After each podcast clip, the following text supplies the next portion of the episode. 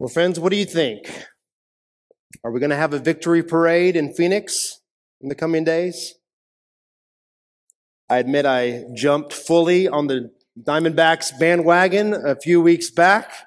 Uh, Cooper and I went to game five of the NLCS together last Saturday. And if uh, someone would like to skip a mortgage payment and buy us a ticket to the World Series, we would gladly go. At least the parade, if it happens, will be free. Uh, if the D backs win, our heroes, the players, will ride atop, I assume, a cavalcade of, of buses and process through our city as a, adoring fans line the streets to celebrate. You know, the idea of a, of a victory parade is actually quite ancient. Its origin has nothing to do with sports, but with military conquest uh, in ancient Rome, uh, a parade in honor of a victorious emperor or general was literally called a triumph. Uh, the conquering Roman leader would, would ride in his chariot, his army parading uh, around him and, and leading the captured leader, leaders and soldiers of the enemy army along with the spoils of war.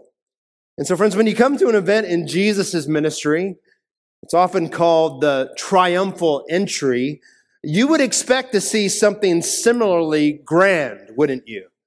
You expect to see Jesus riding into Jerusalem uh, either on a chariot or the very least on a war horse, the symbol of, of might and royalty and triumph. Instead, picture presented to us of Jesus' triumphal entry looks more like a parody of triumph. There's no chariot, and there's no stallion, no royal guard to escort him. Instead, Jesus processes into the city on a young donkey, adorned with the clothes of his disciples.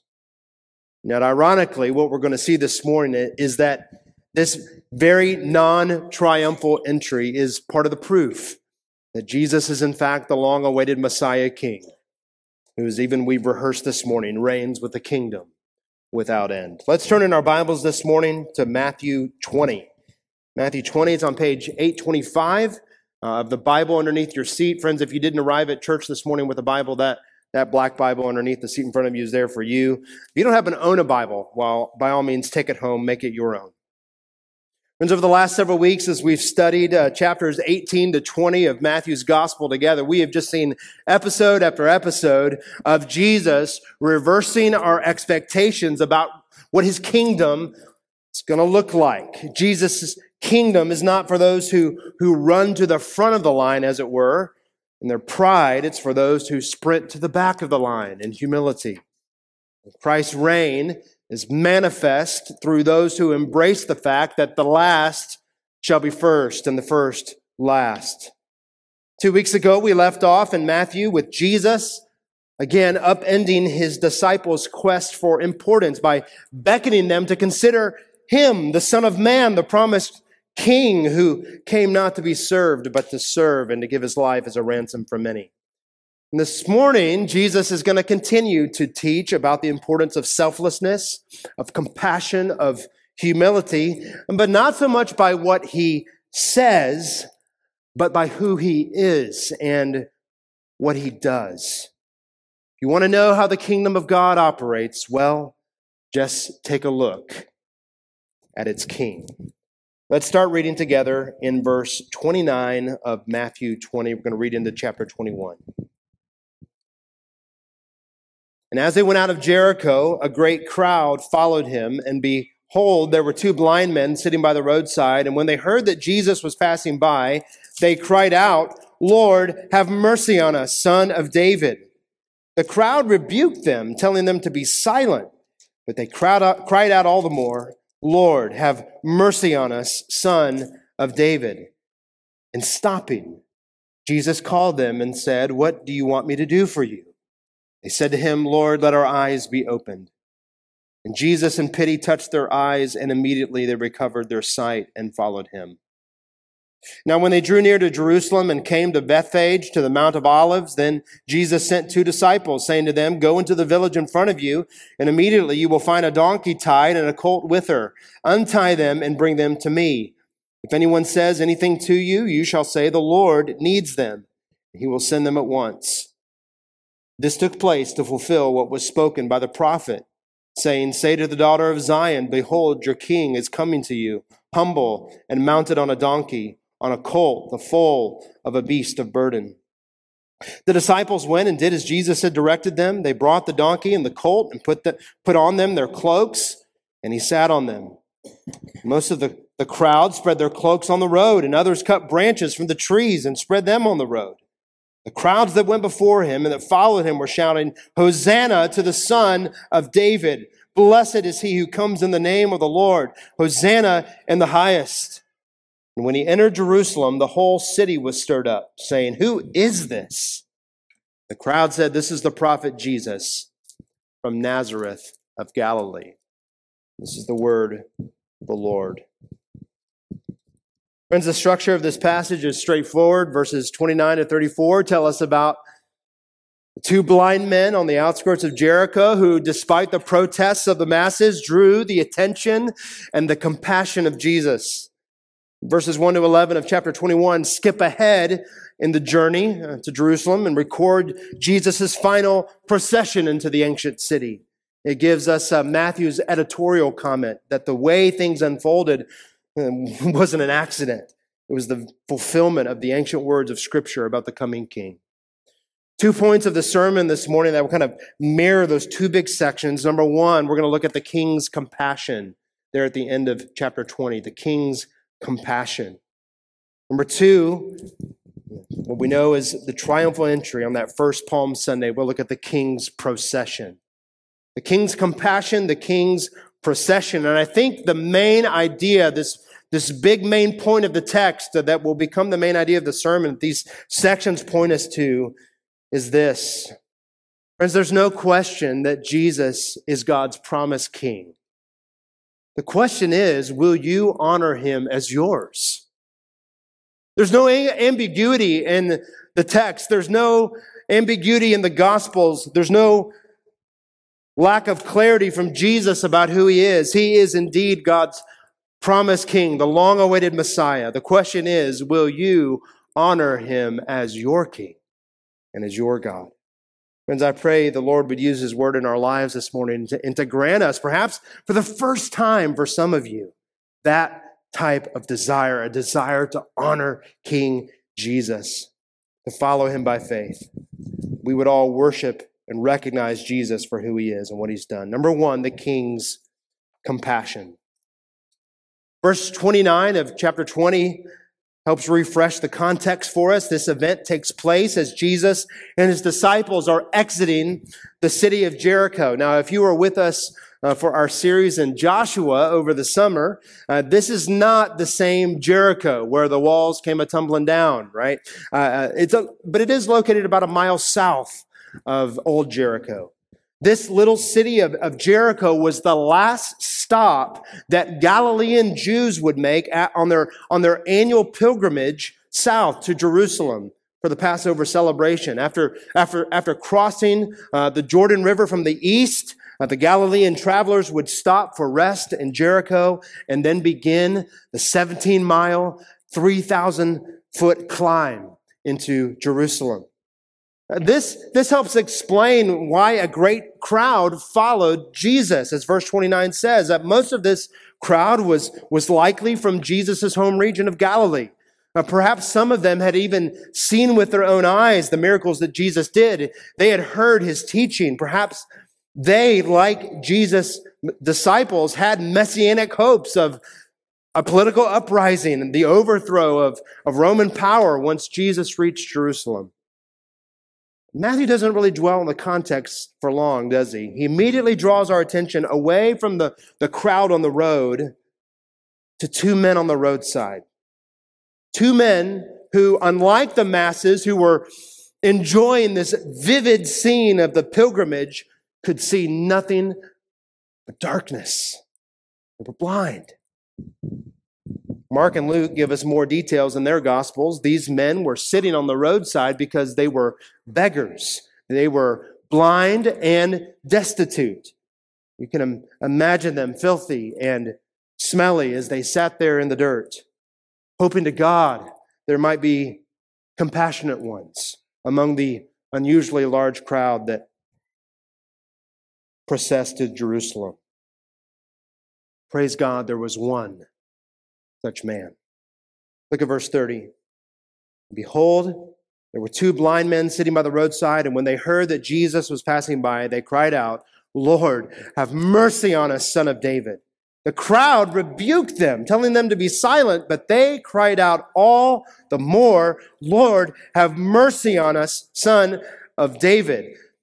Now, Matthew, in his typical to the point writing style, doesn't tell us exactly how these men came to know about Jesus. But obviously, the word of Jesus' miraculous works, his authoritative teaching in the north and Galilee had spread to the south and Judea.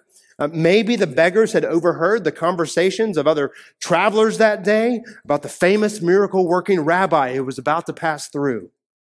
Doesn't really matter how they knew. What does matter is that they knew. They had heard about Jesus and they had already come to a predetermined conclusion about who he was. Their address to him is a dead giveaway. They didn't merely cry out, Hey, Rabbi, right? Teacher, Jesus. No, they call out with a far greater twofold title Lord, Son of David. Of course, this, the title Son of David identifies Jesus as Israel's long awaited Messiah, the King. 1,000 years before Jesus, the Lord promised Israel's great King David that one of his descendants would sit on the throne of God's kingdom and rule forever. This messianic hope that began there in 2 Samuel chapter 7 pulsates through the writings of the prophets as time and time and time again the prophets foretold of a new David who would come to bring God's salvation. He would come to crush the enemies of God's people and restore the world under God's reign. David's son, yet David's Lord. Do you remember how Matthew opens his gospel? Before even the narrative about Jesus' birth, he gives us what? The genealogy, his ancestral line. And what does Matthew want us to see about Jesus right at the very beginning? The Jesus line is royal. Matthew 1 1, the book of the genealogy of Jesus Christ, Jesus, the Messiah, the, the who? The son of David, son of Abraham. Perhaps when Matthew penned this gospel, these words, some 30 years after Jesus' resurrection and ascension, when he wrote the genealogy of Jesus, the son of David, maybe even the voices of these two blind men were reverberating in his, in his memory. Lord, have mercy on us, son of David. Even though the two men had no physical eyesight, their cries were full of spiritual insight. They recognized Jesus who he was, for who he was. But notice that's not the only title they give him. They not only addressed him as the son of David, but as their Lord. Did you see that? Lord, have mercy on us.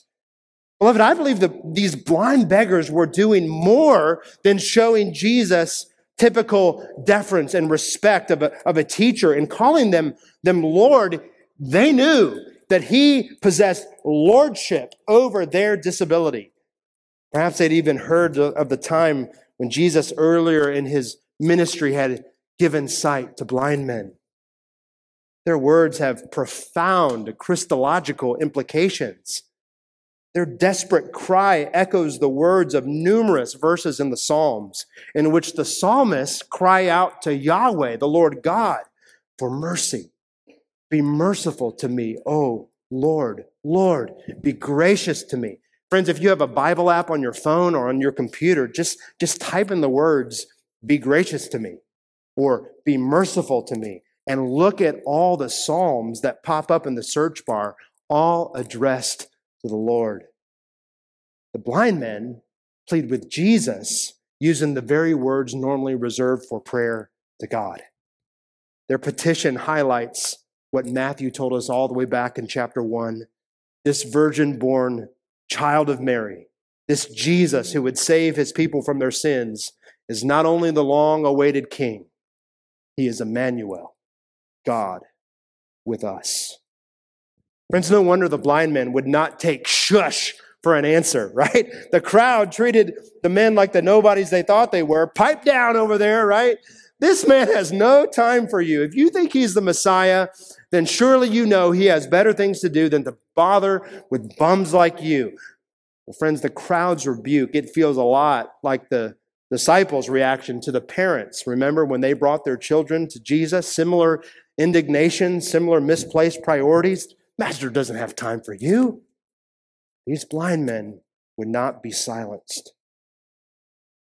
And what we can only describe as tenacious faith. The crowd's rebuke only served to increase the cries of the beggars in the dirt. Lord, have mercy on us, son of David. And of course, the great irony of the situation is while the crowds had physical sight, they were blind to the spiritual realities and the priorities of Christ's kingdom. Meanwhile, the beggars in the dirt couldn't see the hand in front of their face, and yet by grace possessed a profound spiritual vision. They saw Christ for who he was with the eyes of their hearts, and they called and they called and they kept calling and they kept calling to their Lord, their King. Friends, in, in Mark and Luke's gospel, uh, those gospel writers emphasize the faith of the blind men a, a bit more than Matthew. Matthew uh, seems to accent Jesus' pity, his compassion. But I do think Matthew also means for us to see this persistent dogged faith of the blind men. Because when at first Christ didn't respond, they kept calling. When Jesus didn't initially stop walking, that didn't stop the beggars from praying for mercy from him. Beloved, I think one of the one of the dangers, one of the dangers that's kind of just baked into our current age, given the technological advances of our day, in which we have immediate access to a world of information by a click of the button or a Hey Siri, Alexa, whatever it is. We can DoorDash a meal to our front porch in 15, 30 minutes. We can hop in a plane and travel across the planet in less than a day. All those technological advances have conditioned us to expect Jesus to operate at our immediate whims. When we don't receive an answer to our prayers right away, we so easily give up. At least I do. Our prayer lives are weak because, unlike the blind men, we've lost sight of the character of the one to whom we pray. We've forgotten that prayer isn't merely to give us what we want, but to develop within us the faith and the growth that God wants. Let the, the example of these men remind you of the value of persistent, faith filled prayer. The good news about this type of persistent prayer is that you don't have to do it alone. Sometimes, well, so often we conceive of, of prayer as this kind of me and God moment. Uh, certainly, individual prayer is, is deeply personal. But one of the greatest gifts that God has given to us as believers is the local church. When we don't have the strength or faith to continue in prayer by ourselves, praise God, we have a family of brothers and sisters who join in with us in the petitions. Brothers and sisters, our, our, our twice a month Sunday evening prayer meetings, they're not merely for the prayer warriors among us. Our prayer gatherings are for the prayer weaklings too. And I, and I say that with a smile on my face in the kindest way because I often need to put myself in that latter category. But one of the things our prayer gatherings do is set for us a normal rhythm of persistence in prayer. We call out to the Lord for the same things over and over and over again. Lord, Lord, use the, the preaching and teaching of your word to open the eyes of the spiritually blind. Father, save our kids and our youth. Grant them new life in Christ. Oh God, draw unbelievers who come to our services to repentance and faith in you. Oh Jesus, would you please grant us a culture of evangelism, of, of discipleship here at RGC? These prayers are on loop in the soundtrack of our church's prayer life. Why? Because Jesus hasn't heard us yet? No, because he always does. And prayer is the means by which he accomplishes his purposes through us. I think the, the first two words of verse 32 are two of the most hope filled words you could ever hear. And stopping. and stopping. I mean, the blind man's future hinged on these two words and stopping. Friends, praise God. Jesus heard the blind man's cries. He stopped. Let's remember that even though, even though Jesus' destiny in Jerusalem, it was lost on the crowds and even the disciples, Jesus knew what awaited him when he got there. He had predicted his sufferings, his death, and his resurrection three different times. So you can imagine the sorrow and the seriousness that filled Jesus' heart and mind as he walked out of Jericho and set his eyes on the road that led to Jerusalem. And yet, despite what awaited Jesus, he was not too encumbered by his own cares to care for the needs of others. He didn't view the blind man as an interruption to his mission, but as a critical element of it. Where the crowd sought to shush the men, Jesus stopped for them. Verse 32, and stopping, Jesus called, called them and said, What do you want me to do for you? That question, that sounds a lot like the same question that he asked James and John's mother when she approached him early on the trip. Do you remember that? What do you want? Notice the men's response. The blind men's response. They said to him, Lord, let us sit on your right hand and on your left when you come into your kingdom. Oh, wait, sorry. Wrong group. I got it mixed up. No, far friends from the rank grabbing pride of the disciples that we saw a couple weeks ago. These desperate men simply asked Jesus, Lord, let our eyes be opened. All we ask, Jesus, is that we might see. It just so happened these men were in the presence of the one who designed the human eye, the one who ordained every step of their life. Verse 34 Jesus, in pity, touched their eyes, and immediately they recovered their sight and follow him. Friends, I think one of the responses to this text this morning is that we just need to praise God that Jesus is not repulsed by the outsiders, by the marginalized. He's not put off by the needy. His heart is magnetized toward them. And so it is with you, friend, even this morning. The heart of Christ has not changed. He's the same today as he was yesterday and will be forever.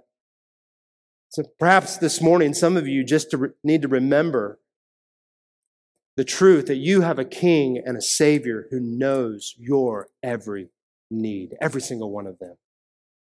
He's not put off by your messy life or by your brokenness or even by your sin and rebellion against him.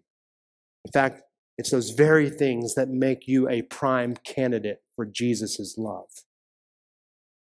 Friend, if you're struggling this morning, please don't let your instinct be to go run and hide away from Jesus, but to run to him.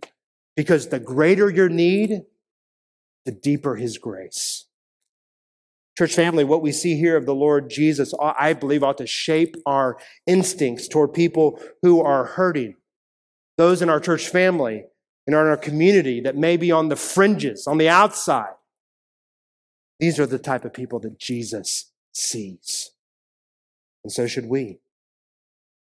Friends, who is one person? Let me just ask you a question. It's so easy sometimes to kind of skirt around the pastor's application. Let's make it very specific. Who is one person in your sphere of influence this week whom you might display, to whom you might display the surprising mercy of Jesus? Just one person. Got that person in your mind? Someone in need, someone who's struggling, someone who needs encouragement. Friends, what might you do to show the love of Christ, the compassion of Jesus to that person. Maybe it's a call, maybe it's a note, maybe it's a play date, maybe it's a meal, the list goes on. You be creative. What can you do to show the compassion of Christ? Let's not let ourselves off the hook because of busyness or whatnot. Jesus was literally headed to the cross and he stopped. Let's ask the Lord for his strength to stop and to see and to respond as well. Matthew says in verse 34 that Jesus' response here to the blind men was because of his pity for them. He answers the beggar's cries for mercy with a, a truckload of it, right? His touch is their healing, and it was immediate. This wasn't a take three doses and come see me next week type of thing. No, th- th- there's no, hey, you can expect to start seeing some shapes and some colors here in a few weeks. No, Matthew says that the scales fell off the men's eyes immediately, instantaneously. In a moment, the shadows of their darkness gave way to light and color. And think of it, friends. The very first thing these men ever saw was the face of their Lord. The beautiful countenance of the merciful Son of David. Their brand new eyes beheld the gracious and tender smile of the man of sorrows, the one on his way to give his life for their sins and for the sins of all who would trust in him. Friends, can there be any doubt who Jesus is? Isaiah 35, 5 says of the Messiah's day, when the Lord will ransom his people, then the eyes of the blind shall be opened and the ears of the deaf, um, deaf unstopped. Notice Matthew points out that two things happen immediately. They recover their sight and immediately they follow Jesus. I mean, these blind men, surely, surely they could have stayed in, in Jericho, right? To see the, the sights and the people and the places that they'd only encountered over their lifetime by their other senses. But they recognized in that moment the value, the supremacy of the one who healed them, that it far outweighed those things that they wanted to experience. They left everything behind and they followed Christ on the road to Jerusalem. Friends, if this story of Jesus' healing Two blind men who call out for mercy sounds familiar. Well, it should because we've already looked at a similar healing earlier in Matthew's gospel in chapter 9, Matthew 9. So, why do you think that Matthew felt it was necessary to include this healing of the blind as, as well as the earlier one? Well, we can't know for, for sure why Matthew includes it here at the tail end of, of the book, but perhaps, perhaps that Matthew he wants us to see that this healing and the men's response to Jesus is kind of a, of a parable of what happens. Really as i'm what i'm thinking is maybe that in between the first healing and the second healing we're, we're to see this this gap this distance distance as kind of a, a parable of the growth into understanding who jesus is and what he came to do Jesus' ministry was a process of people's eyes being increasingly open to the reality of who he was and what he had come to do. In, in Matthew 9, Jesus ch- charged the blind men. He said, Do not tell anybody what I just did. But what, what did they do? They disregarded his instruction and they went away and spread his fame. Well, here, the newly sighted men, they don't run away. They follow Christ because they know exactly who he is. He is the Lord, he's the Son of David. One last thing before we move to chapter 21. Did you know that Mark in his gospel gives us the name of one of these blind men? One of the beggars was a man named Bartimaeus.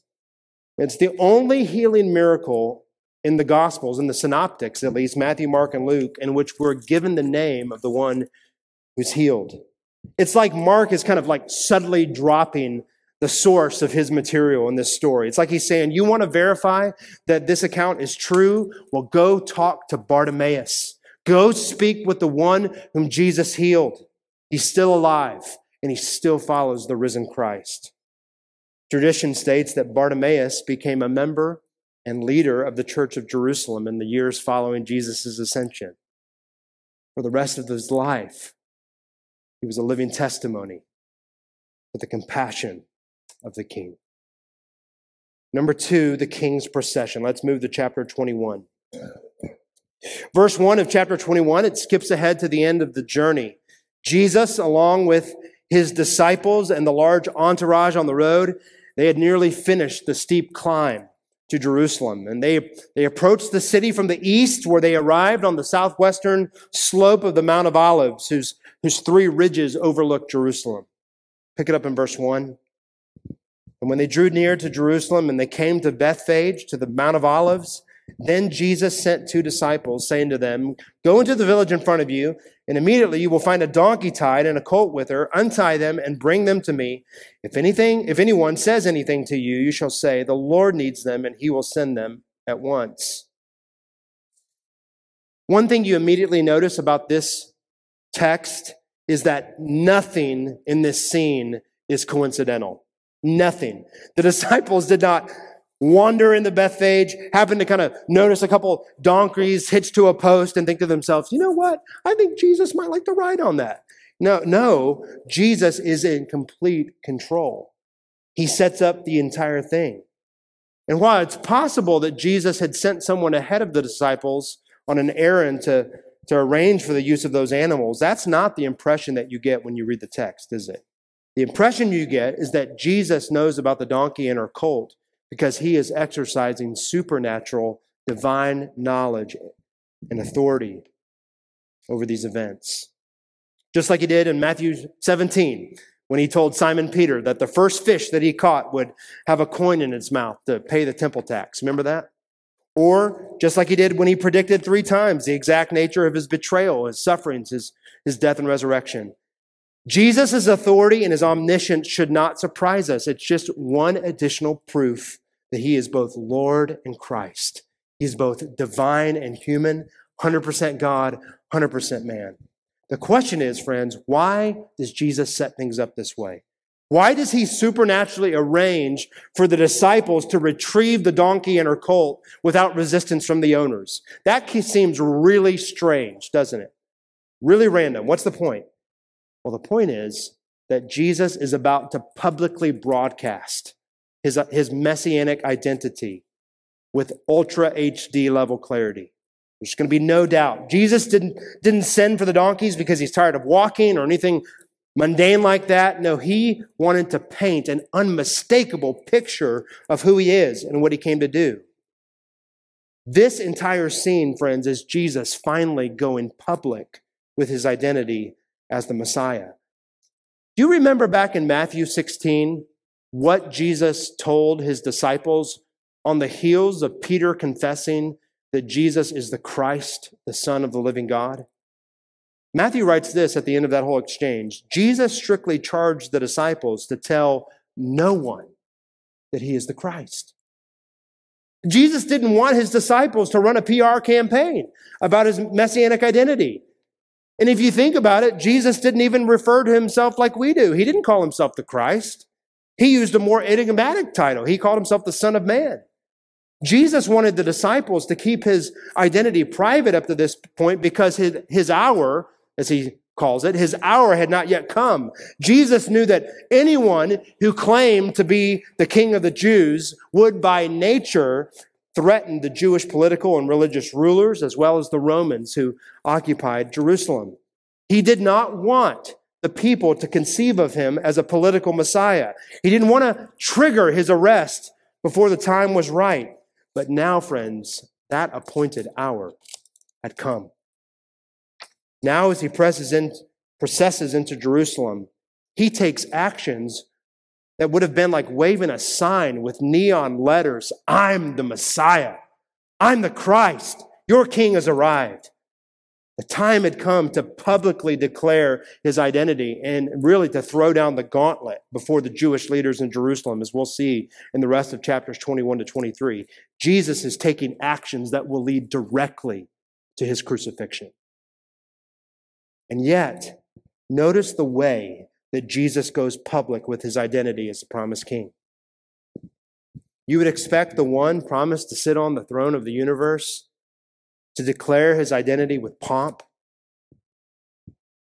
majesty, power. But Jesus departs from the script. He doesn't send for a war horse, he sends for a workhorse or something less than.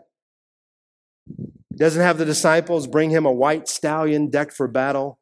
He sends them on an errand to bring him a lowly donkey and her piddly colt. He's going to ride into Jerusalem on a steed fit for a child. Why? Well, Matthew tells us in verses 4 and 5 of chapter 21 this took place to fulfill what was spoken by the prophet, saying, Say to the daughter of Zion, Behold, your king is coming to you, humble and mounted on a donkey, on a colt, the foal of a beast of burden. Friends, this is the ninth time, the ninth time Matthew has interrupted a story in his gospel to give us kind of his 40,000 foot narrative perspective with statements like this. This was to fulfill what was written. This was to fulfill what was spoken. In other words, you don't miss this, right? God has kept his word. All God's promises, all the prophecies, all the patterns of redemption in the Old Testament, they find their yes and their amen in this long awaited King, Jesus. He's come to bring God's salvation. Of course, the passage that Matthew quotes here is from the prophet Zechariah. We read a portion of chapter 9 earlier in the service, and Matthew quotes it here. Friends, if we were to read all of Zechariah 9, kind of put it in context, we'd see that, that Zechariah, he encourages God's beleaguered people with the hope of a coming day when, when God himself would come to fully and finally save his people and crush their enemies. And, and yet, how is God going to do that? Zechariah says it's coming, that victory comes through his chosen king. Listen again to the words of Zechariah 9 9. You can pull out your worship guide or turn there in your Bibles. Zechariah 9 9. Rejoice greatly, O daughter of Zion. Shout aloud, O daughter of Jerusalem. Behold, your king is coming to you. Righteous and having salvation is he, humble and mounted on a donkey, on a colt, the foal of a donkey. I will cut off the Lord says. I will cut off the chariot from Ephraim and the war horse from Jerusalem, and the battle bow shall be cut off, and he shall speak peace to the nations. His rule shall be from sea to sea and from the river to the ends of the earth. Friends, how is God going to subdue the nations? How is he going to bring final restoration to God's people? Through a mighty king who rides meekly on the foal of a donkey. Comes in humility, comes in peace. Careful readers of the Old Testament might also recall Jacob's deathbed prophecy to Judah in Genesis 49. You might just write this down, look at it later. Genesis 49. Jacob promises Judah that the king would come from Judah's ancestral line.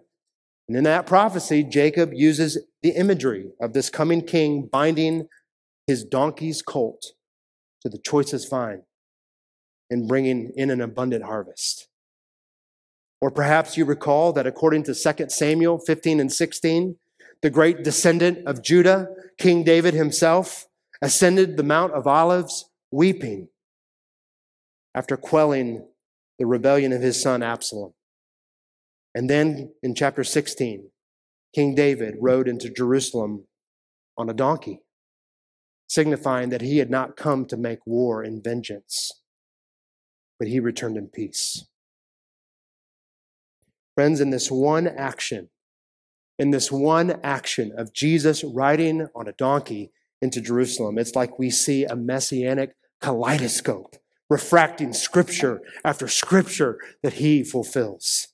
By riding in on this donkey's colt, it's like Jesus is getting out his big prophetic messianic megaphone and shouts as loudly as he possibly can, I am the great king, long foretold from Judah's line. I am David's promised son who follows David's pattern of suffering in order to bring his people peace. I am Zechariah's promised king, come to establish a global kingdom through my humility and meekness.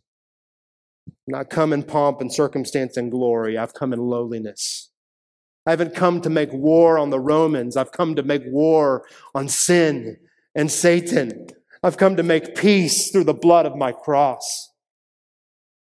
You see, in signaling his identity through this picture of humility, Jesus was also signaling his mission, what he came to do. His procession to the throne comes only by way of his death for sinners like you and me. In verses 6 and following, the disciples execute Jesus' command. The disciples went and did as Jesus directed him.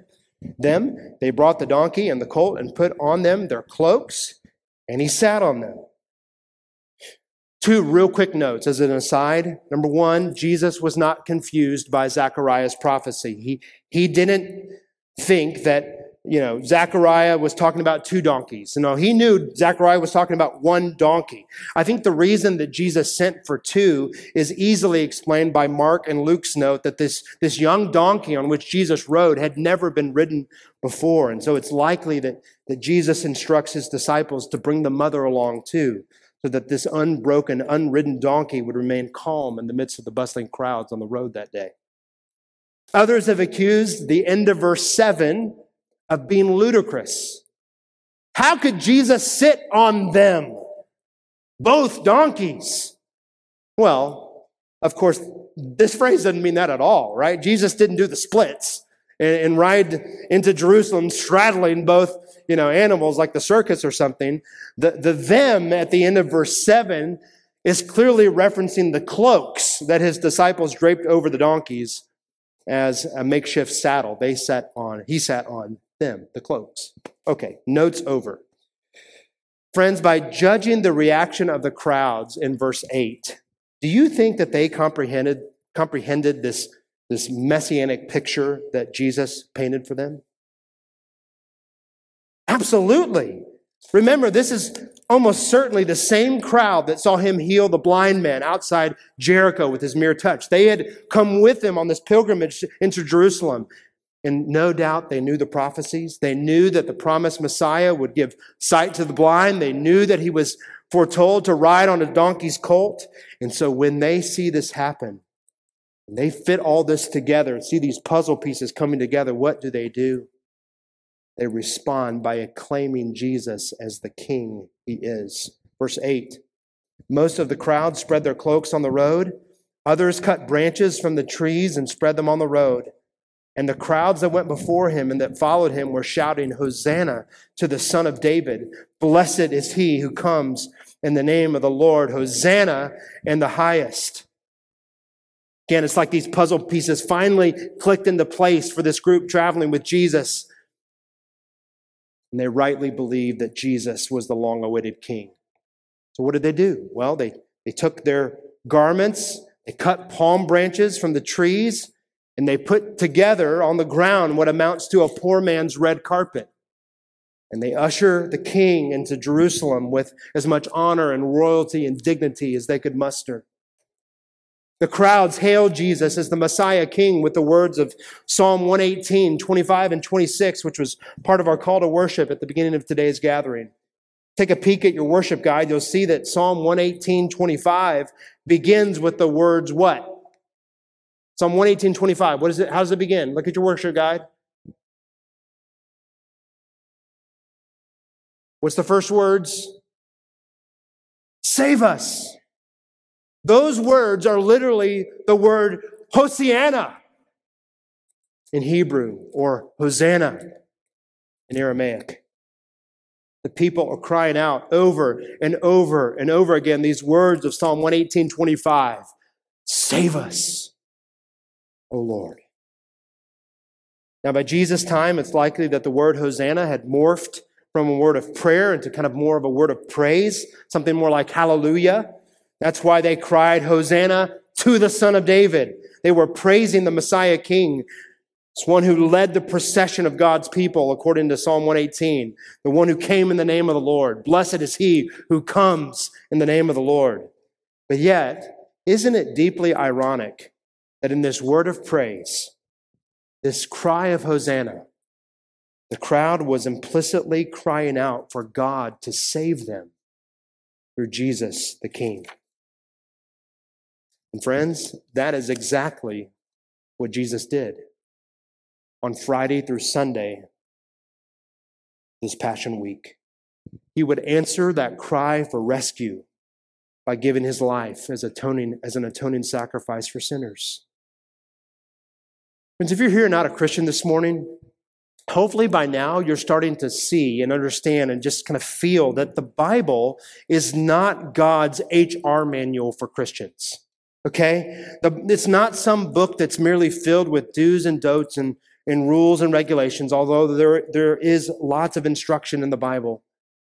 But above all, The Bible is an epic story that spans millennia of how God acted in love to redeem and rescue humanity who had rebelled against him. Although each one of us was born in sin and by nature, our own nature reject our Creator's kingship and our Father's love and are so separated from God, God made a way for us to be restored and our sin to be forgiven. This is what the Bible's all about. It's what this gospel of Matthew is all about. In love, God came after us in the form of Jesus, the Son, our King. Jesus, friends, lived the life that you and I were supposed to live, but didn't and failed so miserably to. And then he died the death that we deserve, the eternal death that we deserve. He died that death on the cross to satisfy God's eternal justice that our sin earned.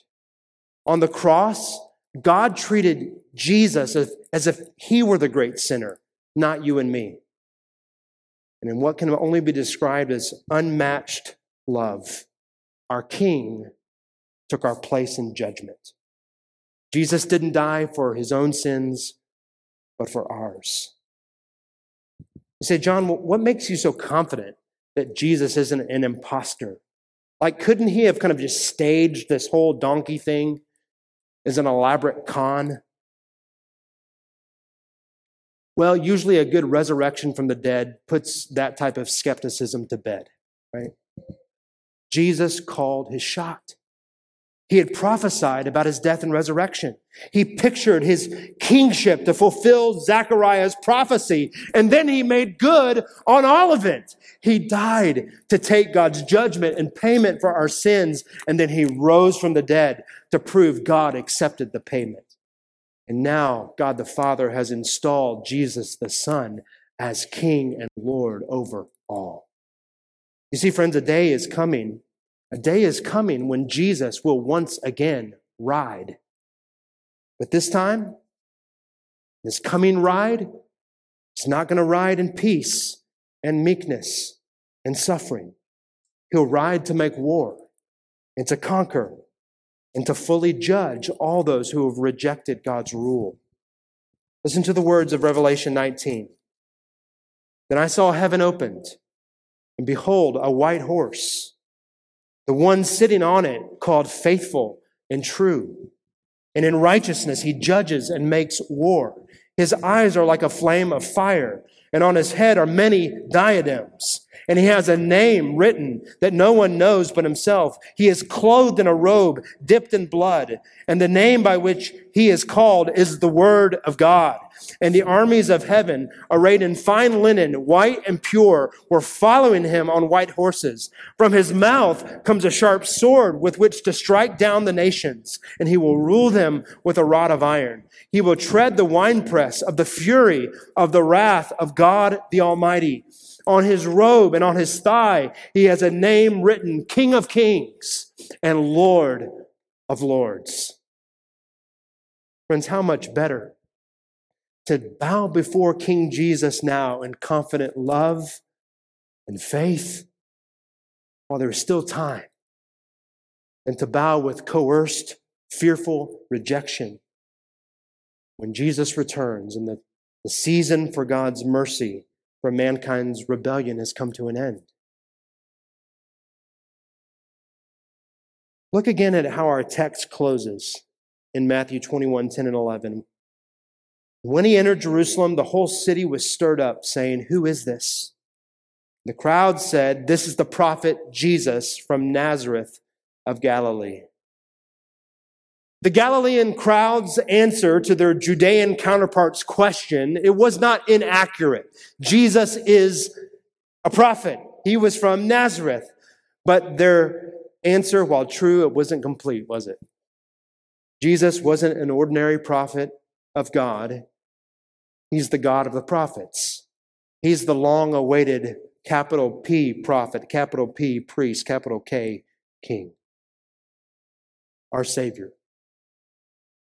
Brothers and sisters of Redeeming Grace Church, one of the one of the challenges of a text like this is that for the most part, it doesn't tell us to do anything. It merely gives us a snapshot of the person and work of Christ. Matthew's goal is for us to see who Jesus is, see what he does, and respond accordingly. But when you think about it, the text does implicitly instruct us to do something. The scripture that Jesus fulfills, Zechariah 9 9, it starts like this Rejoice greatly, O daughter of Zion. Shout aloud, O daughter of Jerusalem. Behold, your king is coming to you. If the crowd on the road could respond with their incomplete understanding of Jesus' identity with an explosion of praise, then surely we who look back with full understanding on Jesus' person and work on this side of the cross should be marked with an unmatched joy and vibrant worship, both in our daily lives and in the corporate life of the church. Friends, our gatherings, when we gather on the Lord's Day, our gatherings ought to be marked by passionate, full throated worship, this response to the majesty, the humility, the love of our crucified and risen King.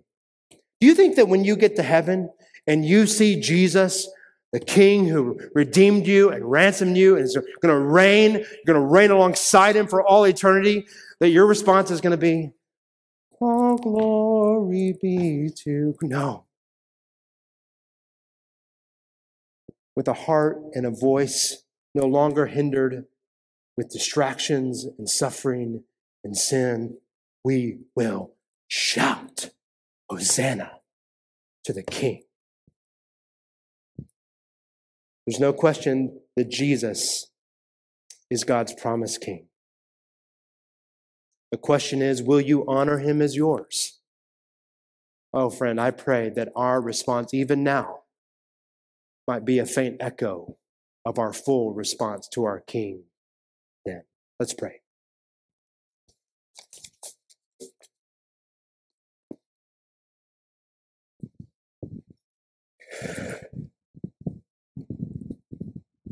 Lord Jesus, all glory be to you our King. All glory be to you. Thank you for riding in such humility and meekness. Thank you for suffering in our place. Thank you for dying on the cross for our sins.